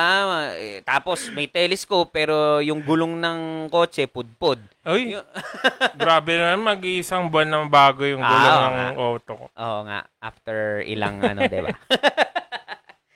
'Di ba? O kaya bibili ng kung ano-ano eh. Mm. Pero yung mga priority, yan din ano sa mga artist, minsan ang hirap mag-prioritize yung mga may disiplina lang talaga sa pera. 'Di ba? Kasi syempre pag dumating sa minsan dadating ka, dadating po kasi yan kapitbahay, kunyari 30 mil. Wow, 30,000. Mm. Tapos nakita mo yung cellphone na trip mo na Huawei, Mm. 25. Naku, Ah. may kilala akong ganyan. Diba? Pero wala kang HMO. diba? Wala kang insurance. May kilala akong ganyan. Ngayon, kung gusto niyo po ng insurance, nagbebenta. nagbebenta rin po kami. Joke lang. Joke lang. Business pala yun. May pinromote. Hindi, hindi, hindi. Ayan. Ganun yun.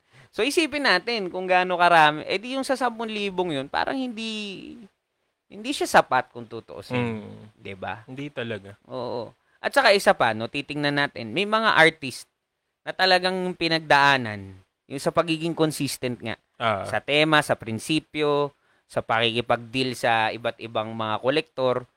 Ano sila, maingat. Mm.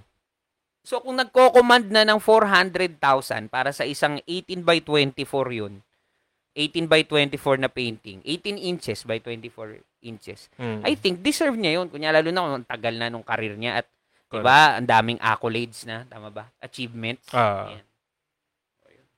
Marami ng kumbaga alam na, na alam na sa eksena kung sino siya. Oo, oo. May meron ka ng meron ka ng reputation na sabihin natin na solid eh. Parang nawala ata tayo, Kenj. Ayun no. Nawala Oo, ba? Palobat na kasi. Ayan, parang ma- baka po mawala yung live feed namin. Yung camera lang. O, yung camera lang. Pero andito pa rin po kami. The usual. The usual. So dahil po doon, Kenj, ikaw munang magsalita.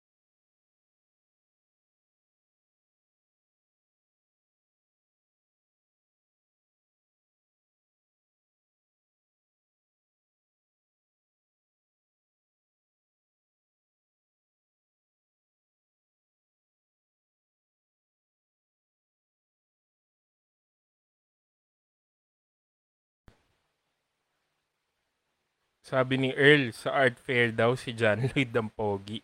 Ang ginagawa niya doon, men.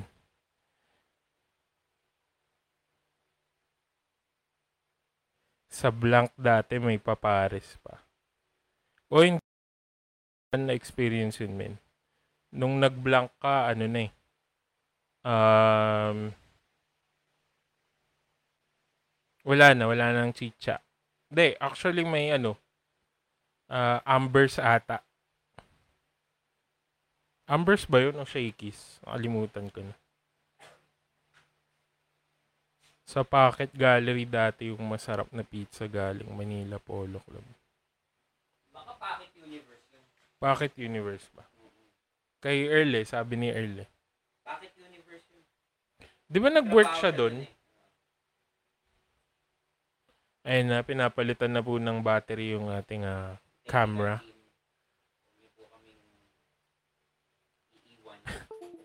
Sabi ni Miggy, nag-performance art kami sa parking lot ng Mapua para sa class ni Ma'am Madrid.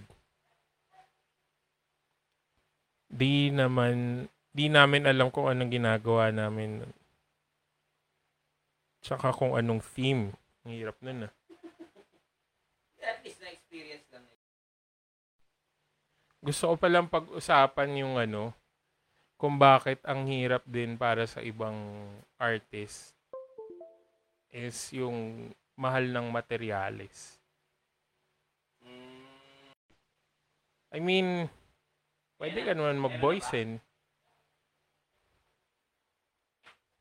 Testing, testing. I'm back! Ah, meron na. Pinalitan ko po yung baterya. Sana po may live feed na ulit kami. Anong ka- limang oras na ba tayo, pare? Hindi naman. 1 1 and 30. Ayan. Medyo maganda yung usapan kaya medyo tuloy-tuloy pa kami.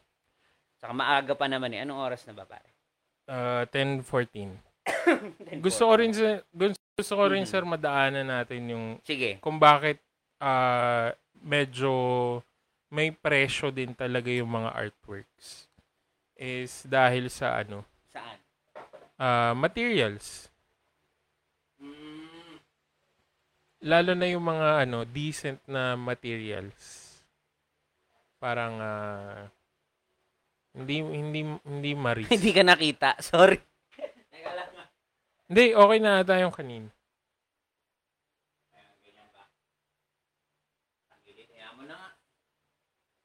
Importante yung audio. Ayan po, tagilid po. ano kami Christopher Nolan na pelikula Pag, pagpasensya nyo na po, tagilid. Hirap ayusin eh. So, yun. yun sir anong ano mo opinion mo sa materials Um, sa materyales, kasi ako, karamihan nga kasi ng gawa ko murals, di ba? So, Ah. hindi ganun kamahal yung materyales nun. ah So, pagdating naman doon sa painting mismo, kunyari, oil paint, hindi ako nakakabili nung mga, kunyari, ah, Old Holland, di ba yun yung Mm. magagandang brand? Kasi, syempre, hindi naman yun yung, kumbaga, hindi yun yung primary na, na path ko sa ngayon, eh, di ba? correct correct Pero eventually, oo, kailangan din talaga mag-invest doon. Ngayon, bakit? Kasi syempre, yung better materials, not necessarily that it will yield better art, pero for the artist na experienced na doon sa particular medium na yon, it will make his or her life easier. correct Pangalawa, yung durability. So, may mga ilang collectors din, syempre, dahil naglalabas sila ng malaking pera, gusto nila magtatagal Oo, at saka maglalabas ka ng ganito. Kailangan alam ko yung 'di ba? Quality din yung binibili mo, 'di Correct. ba? Quality din yung materials. Same way na halimbawa, bibili ka ng kotse, correct 'di correct ba? Syempre, check mo lahat 'yan. Sabi pala ni Monay, may tinatanong siya sa akin. Ah, tinatanong siya sa akin. Ano masasabi ko sa NFT artworks? Um, parang too early to judge. Maari kasing may bubble lang to, ano, ah, Monay, no. Ano kasi, ah, pero sa mga, of course, sa mga kumikita dun, no ko dun, na masaya ako para sa kanila. Ako mismo, um, kinonsider ko, may time na kinonsider ko, pero sobrang ang dami ko kasing ginagawa eh. All over the place yung mga ginagawa ko. May may art na, yun nga, pang gallery from time to time. Tapos may mga murals. Tapos malaking bulk talaga ng oras ko, mga pitbahay. Ah, pamilya talaga kasi. mm. Yun. So, kung tutuusin, medyo mas selective na ako sa mga projects na basta alam kong masusustain naman kami. Correct Yun lang naman. Ganun. Yung alam ko na hindi ako maghahagilap ng pambayad sa kuryente, ganun. Tapos may pang ilang bisyo, konting bisyo, ganun. yung sa Ayos na ron. yung sa NFT tingin ko men ano yan Mhm. ah kung afford mo naman Mhm. may mga platforms kasi na one time payment ka lang eh tapos pwede ka nang mag-mint ng mag-mint Ah, ah. unlimited bali ang gagawin kasi nun men Mm. ah sa buyer na nila sisingilin yung minting fee. Parang ganun. So, ang magandang platform is OpenSea. Mhm. Tsaka, yung Rareball kasi, ano eh, medyo, hindi sila sa art-art talaga. Yung parang medyo may pagka-novelty na, kunwari, mga CryptoPunks, kung familiar ka dun. Yung, isa lang yung itsura kung tutusin. May nagbago lang na hikaw, parang Axie. Okay. Nagbago yung sungay, nagbago yung buntot, parang Ah. ganun. Yun. Pero I think, kung afford mo naman, sampa ka lang. Wala namang masama. eh. Wala ah, namang pwede. kaso. Try mo lang, di ba? Oo, correct. Mm. Ako, kung may oras nga, may nagyayaya sa akin dati pa, bago pa medyo, mas uso ngayon eh. Oo, Siguro oo. dahil din sa Axie, no? Yung popularity Ah. ng Axie. Ah, ang dami na niya napundar actually. Mm. Para dun sa ano, ah, dahil dun sa mga NFT artworks niya. Usually mga video na parang ano ba to GIF, GIF, GIF, ganyan or ah. or video talaga eh. Oo. Ah, or animation. Parang ganun. Nagrereklamo si Cheng, ganito pala ang point of view ng halaman mo, patagilid. Pasensya na, ha? Pasensya na. Oy, Ako, ako din, naiilang ako nang tatagilid siya, di ba? Pero isipin nyo na lang, para, para unique ng onte. Di ba? Chris, mahalaga, meron pa rin tayong ah, video feed at hindi nagloko ang ating kaibigang Facebook. para tayong ano eh, sa Tenet. Yan, correct, correct. Napanood mo na ba yun? Mm. Oy, uh, mga kapitbahay, segue lang ng onte. Panoorin nyo yung ano, yung June. Yung Yan. done. June, June. Ayan, wala lang. Ayan, ano pa? Ano pang hindi natin, I think ang dami ko ng, I think marami-rami na rin na discuss, at least yung basics. Oo. Parang the, the very basic understanding ng ano. Di ba? I think yung isa pa nating siguro hindi na-discuss is yung confidence. Confidence ng artist na mag-exhibit. Not necessarily yung magsimula lang ng kasi hindi eh it's it's one thing na you have an artistic skill. Oo.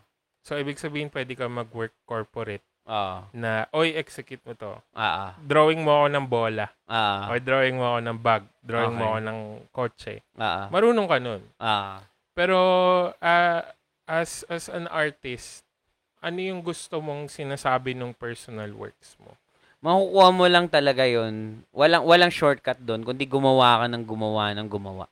Simulan mo talaga. Simulan mo talaga. Kasi kahit ako po, mga kapitbahay, hindi po ako consistent. Ah, Kung ano-ano po yung mga ginagawa ko. And katulad ng sinabi ko, it's both a positive thing and a negative thing din. ah, Kasi nga, syempre, hindi ako consistent eh. Itan, syempre, it will send a message na, oh, hindi naman to ganun kaseryoso sa ano niya kasi iba na naman yung ginagawa. correct. Pero hindi ko rin kasi ma-reconcile yung idea na pipilitin ko yung sarili ko gumawa ng paulit-ulit na ganito.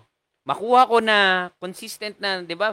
Mabibili talaga yung gawa mo, ganun na talaga nakaset na yung show mo four years into the future. Ah, Hindi ko rin hindi hindi rin ako komportable, hindi hindi in terms of parang prinsipyo ah. ah, Yung hindi ako masaya ah. na yun at yun lang. So, Eh di, medyo Sige. prinsipyo pa din yun. Ah, prinsipyo pa rin ba yun?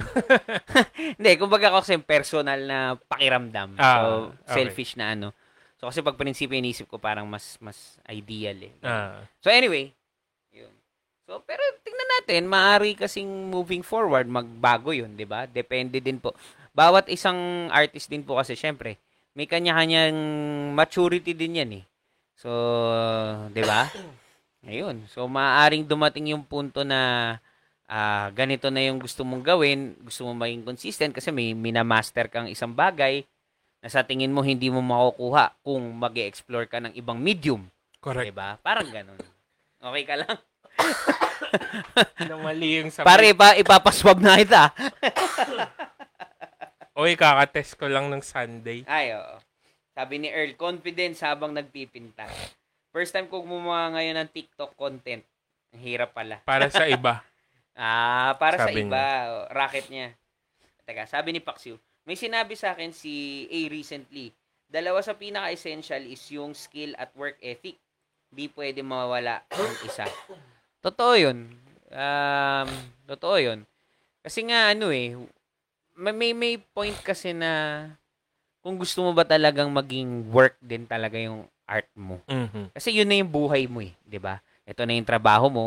Ito na andito na din yung prinsipyo mo na nire-reflect na nun kung ano yung yung paningin mo sa mundo mismo, 'di ba? Mm. Ganon. I think maraming artist ganun sana na parang yung painting is a visual representation of how the artist sees the world, Correct. 'di ba? Paano niya nakikita at kung kasama na doon kung ano din yung hindi niya nakikita sa mundo. Ah. 'di ba? Hindi niya kunyari, hindi niya nakikita tong ganitong klasing kunyari, ah, pakikipagtulungan o pakikipag yung, yung bayanihan spirit for example, hindi niya nakikita. Pwede niya ngayon yang i-represent dun sa artwork na ito yung kulang sa society natin, 'di ba? At hindi lang let's say parang parang parating cute-cute lang, 'di ba? Oh, cute lang, cute na aso. Cute na pusa. Sorry. Gusto ko yung Diba? sinabi ni ano ni ni A na Mhm. skill and work ethic. Kasi Mhm. yan yung um, natutunan ko ng sobra kay Jaja dun sa boss ko. Mm-mm. Kay Jaja sa. Maniego. Ang isa sa mga una niyang sinabi nung time na nag-apprentice pa lang ako sa kanya. Kung madalas kang magreklamo sa social media Mhm. ng ng mga bagay na doesn't really matter Uy, oo nga, in, in the long run. Huwag mo Ah. nang i-post. That's true. Kasi Very good.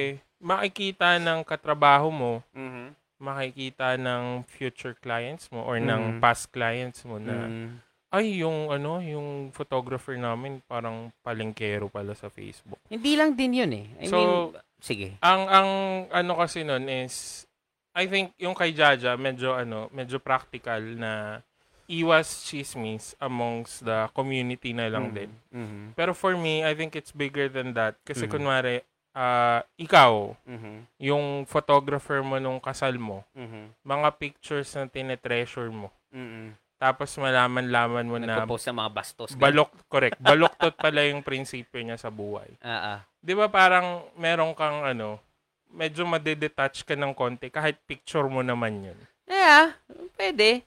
Kaya lang may mga tao na syempre wala naman silang pakialam doon sa iisipin ng iba. Pero sa akin ito, kung yung isang bagay na yan, um, na irereklamo mo, or Ah, ikagagalit mo, Correct, correct, correct. and think of it before you post, no? O before ka magalit, Ah, think of it na parang in 10 years time, will it matter? ah, If it will not matter, pabayaan mo na. ah. Yan ang pinamagandang tip pag nag-aaway mag-asawa or mag-shota.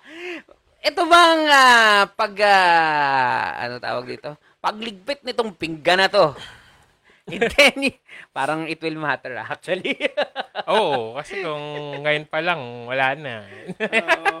Hindi, pero yung nai-gets kita na yung ilang bagay, kunwari, ano, ah, common pa rin to ah, may mga photographers na nagpo-post Mhm. na ganto, gan, ganto, ganyan lang daw yung ulam Mhm. na, ano, na pinakain ng couple. Ah, ah. Para sa akin, eh, syempre meron tayong mga gustong ulam, Ah, ah. pero hindi natin yun makukuha all the time. Yan. Meron ka rin naman mga shoot na more than what you've asked for yung nakuha mo. Yan. Ba't hindi mo pinost na pinasalamatan mo? Yeah, yeah. Pinost mo lang nung kulang na yung binibigay sa'yo. Yung tingin mong kulang na yung binibigay sa'yo. Correct. Na sobrang, yung sobrang thankful ako dun kay Jaja for, Mhm. for that na hindi, kasi wala, walang masasabi sa yung mga kawork mo eh. Yeah, Na ano. maganda na, na maganda na doon ka sa kanya ah, Mm. napunta, no? Kung titingnan nyo din, mga kapitbahay, bilang artist din, karugtong din to nung ano natin, episode natin last time. Piliin natin yung mga iniidolo natin. Correct. Sabi nga ni Glock 9 yan eh. Piliin mo yung mga iniidolo. Sabi ni sabi niya kay Elmer. Pero yun nga, syempre 'di ba? Kasi impluwensya pa rin 'yan eh. Impluwensya pa rin 'yan sa atin. 'Di ba? Um, sabi ni Minir, ah, dapat din parang open ka, no, to change. Totoo 'yan na kailangan mong tanggapin na kailangan mo mag-evolve. Minsan yung pinapaniwalaan mo or yung nakasanayan mo, kailangan kaya mong baguhin eh. Ah, 'di ba? To to adapt eh, 'di ba? Tapos, kunyari, may comment ka na sa tingin mo naman na walang ganong value. Tulad ng, oo na, ikaw na apprentice ni Jaja. Huwag mo na sigurong i-comment yun. Kasi parang wala naman siyang nadadagdag na value sa discourse. Wala pa ata sa, ano sa, hindi pa ata level-headed yan. si Chick. Naalog ata sa Oh, training well, niya pagod eh. siguro to. Pagod to. Pagbigyan na natin. lang natin. Ah, kaibigan Okay. naman eh, Eh, kapitbahay ba, naman eh. tropa yan eh. Kliyente mo yan. eh. Kung asan ka man, pakigalaw ang baso. si Neko. Ah, ano to, ang hatakan palagi dapat pataas o as much as possible. Oo, sir. Oo. Ano yan eh, um, na-realize ko din na don't, yung sa portraits ulit, Mm. hindi ko alam na marami palang nagpipaint din ng pets. Mm-mm. Parang sa utak ko, ano siya, ah, unique na idea. Oo. Na to be fair, fairly, ano din naman talaga siya, fairly new. Mm. Pero not totally na ako yung first. Oo. So, ang dami na pala nag start Oo. Tapos, uh, na, a- na-apply ko dun yung idea na ganun, na huwag kang makipag-compete, makipag-collaborate ka. Oo. O kaya, ano, focus ka na lang sa gawa mo. Yeah, ba? Kung kung ayaw mo naman makipag um, collab, may gusto Correct. kang ano, wag, wag basta focus ka na lang, center ka na lang sa sa kung ano yung yung the the job that needs to be, 'di ba? Finished. Ah. To get the job done, 'di ba? Tsaka yun, may, may isang artist na sobrang galing niya. Mhm. Ano din, pet, pet, ano din, pet painter din. Mm-mm. Yung pinakita ko sa'yo, Oo, ang galing. na oil. Oo, ang galing mga Shucks, ang galing. Alam nyo po, ano, pang pang exhibit talaga eh.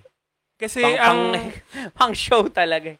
ano, search nyo sa Instagram, Pet Art by Roxy. Yan, ba? Pinremote. Tapos, Mhm. ano, ah, kasi ang nangyari pala before pandemic, Mm nag-training siya, ano, classical painting. Kaya pala. Kung may classical music, Mm-mm. may classical painting. Ah, ah, ah, ah. Tapos sa oil yung, ano, yung Ah. sentro. Siyempre, Ah. oil. Ah, ah. Yun.